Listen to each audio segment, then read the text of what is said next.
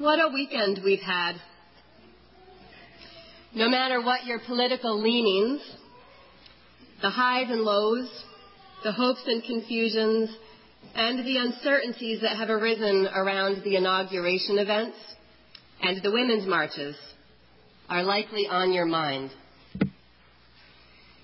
For anyone who feels fearful, for anyone who is uncertain about the state and the future of our country, for anyone whose heart goes out to the vulnerable, the abused, the unprotected, for anyone who is vulnerable, abused, or unprotected.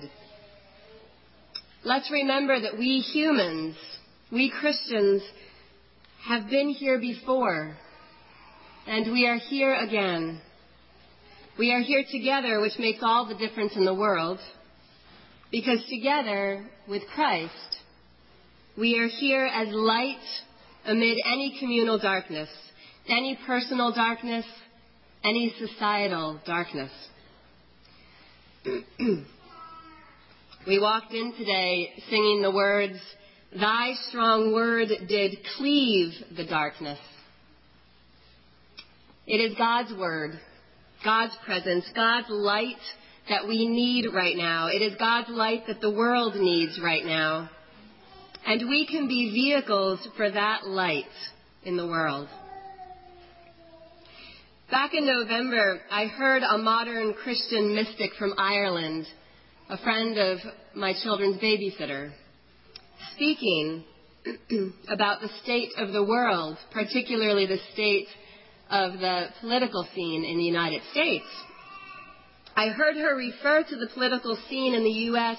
as a great catalyst for awakening, for action, for change, for disassembling of the elite, and for healing of the oppressed. When she spoke of a great awakening, something woke up in me. And I know I am not alone in that.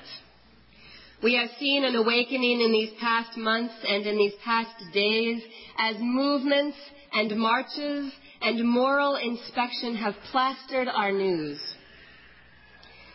It all makes me wonder if darkness is a necessary stimulus for the turning on of a light, the waking up of a people Perhaps as we reach for a match to light our candles, something amazing and holy might be trying to get born into the world through us.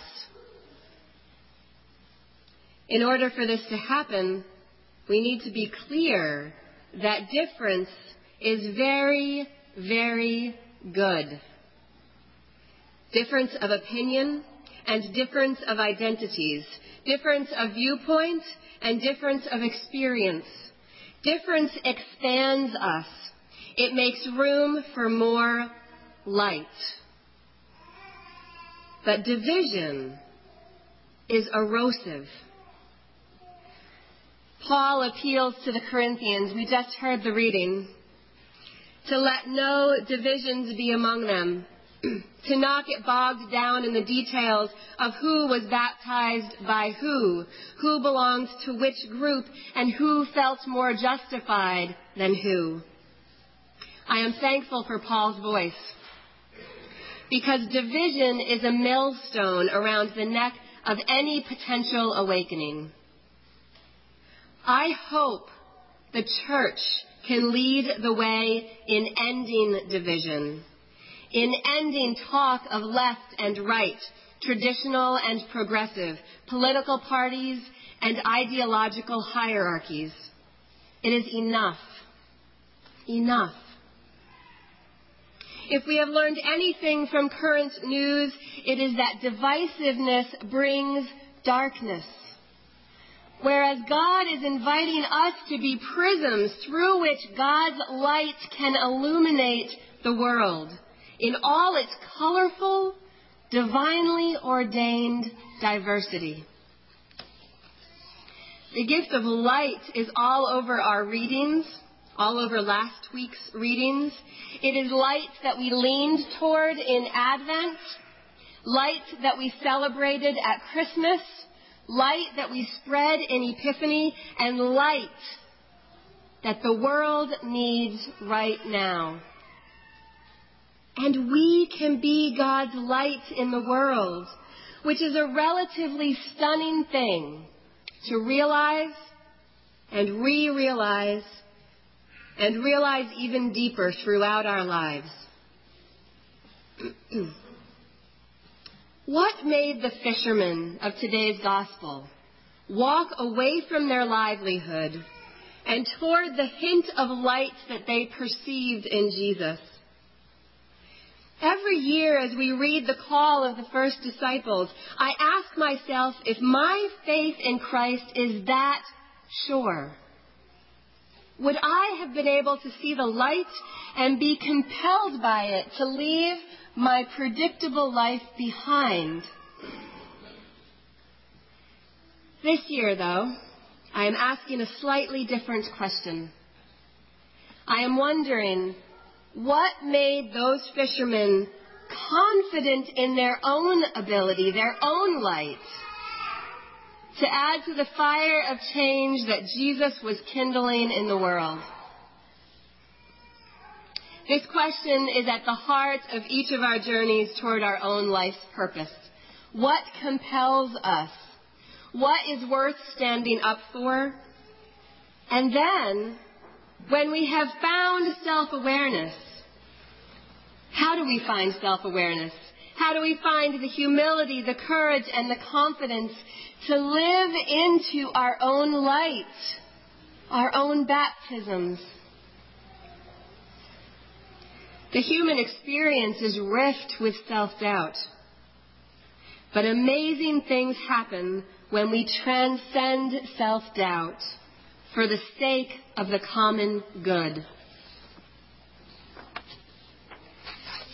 A gift to us in modern times and modern darkness is that for 2,000 years Christians have been walking dark paths with torches held high. Their spiritual ancestors did it for millennia before them. They have given us sacraments and rituals, scriptures and sacred stories, testimony and support. We are not the first to walk toward the baptismal font with hope in our hearts. Nor are we the first to kneel at the altar with hunger in our spirits. We are not the first to be outraged by abuse of power and privilege we are not the first to be challenged by Christ's mandate that we pray for our enemies, that we share meals with the tax collectors of our time, or that we rejoice when our message of love and justice brings persecution upon ourselves. These paths are now well trod, and there are more yet to blaze. I believe we are called to take up the torch and carry the light of Christ on old and new paths until we all meet up in the love drenched reign of God, where we no longer speak of not being the first to encounter darkness. Rather, we speak of being the last and final witnesses of any darkness anywhere for anyone.